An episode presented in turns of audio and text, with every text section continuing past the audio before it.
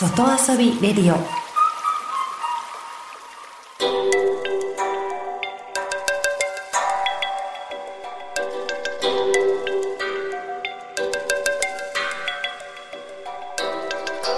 サウナをこよなく愛する私、豊沢ひとみが素晴らしきサウナの世界をご紹介するコーナー、ラブサウナ。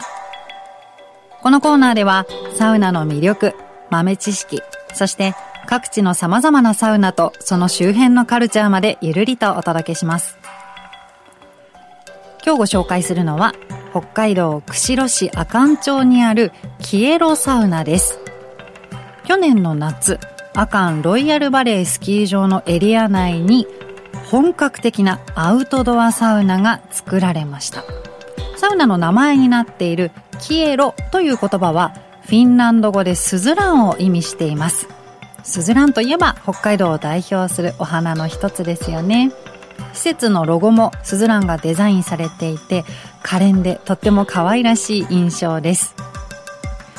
で、ここは敷地内のカフェで受付をしてサウナに移動します。まあ、移動と言っても目の前にあるんですけどね。で、ここは明るく黄色に近い色をした木で作られたサウナ小屋です。この木の色からまだね、真新しさを感じます。アウトドアサウナなので、更衣室で水着に着替えて、いざサウナへ。サウナに入る前の前室の部分には大量に薪が積み上げられています。その薪を横目にドアを開けると、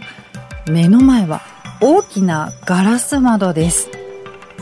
森と池に太陽が差し込んでいるのが見えて、とっても清々しいサウナ室です。この清々しさ、景色がいいのもそうなんですが、実はサウナの中の空気の巡りがとってもいいからこそ感じる清々しさかもしれません。で、よく見てみると、サウナ室の天井に若干傾斜がついているので、ロウリュした時の蒸気が流れやすいようにしてあるんです。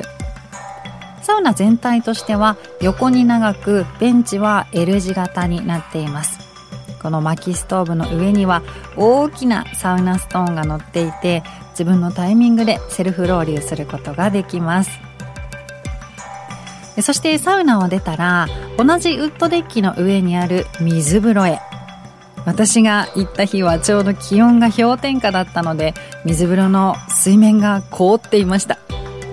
凍りついた水風呂の縁に手を置くと自分の体温でその氷が溶けていくのがわかるくらいですそして最後はファッションショーのランウェイのようにウッドデッキの一部が突き出ていてその部分で休憩することができますそこでパッと目を開けると、運が良ければ野生動物に出会えそうな、そんな森が目の前に広がっています。